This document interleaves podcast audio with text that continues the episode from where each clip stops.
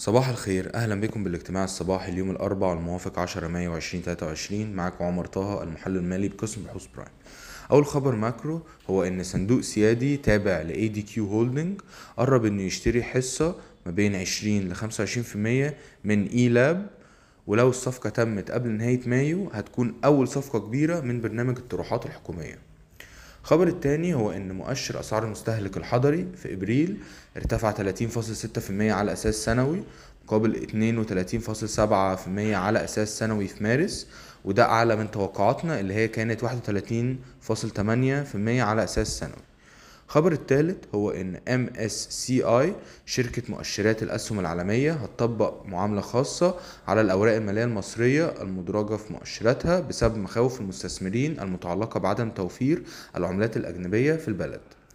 خبر رابع هو إن رفعت مصر احتياجاتها التمويلية بنسبة 27% على أساس سنوي وصلت 2.14 تريليون جنيه في ميزانية السنة المالية 2023 2024 وسيتم زيادة إصدار أذون خزانة مع خفض إصدار سندات الخزانة وفي نفس الوقت تستهدف الميزانية تحقيق حصيلة إضافية بسبعين مليار جنيه من بين من بيع الطروحات الحكومية.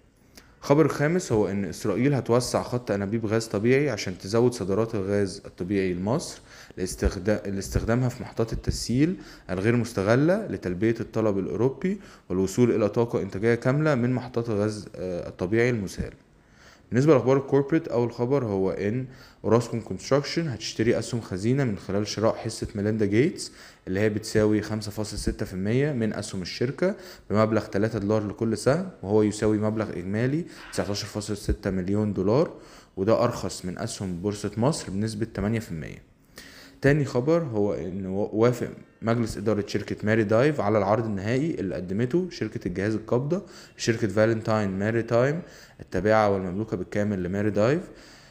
قيمة العرض النهائي 115.6 مليون دولار لشراء بعض الوحدات البحرية والاستحواذ على حصة شركة فالنتاين بنسبة 60% في الشركة التابعة لها في السعودية وسداد بعض الديون والالتزامات. شكرا لاستماعكم للاجتماع الصباحي.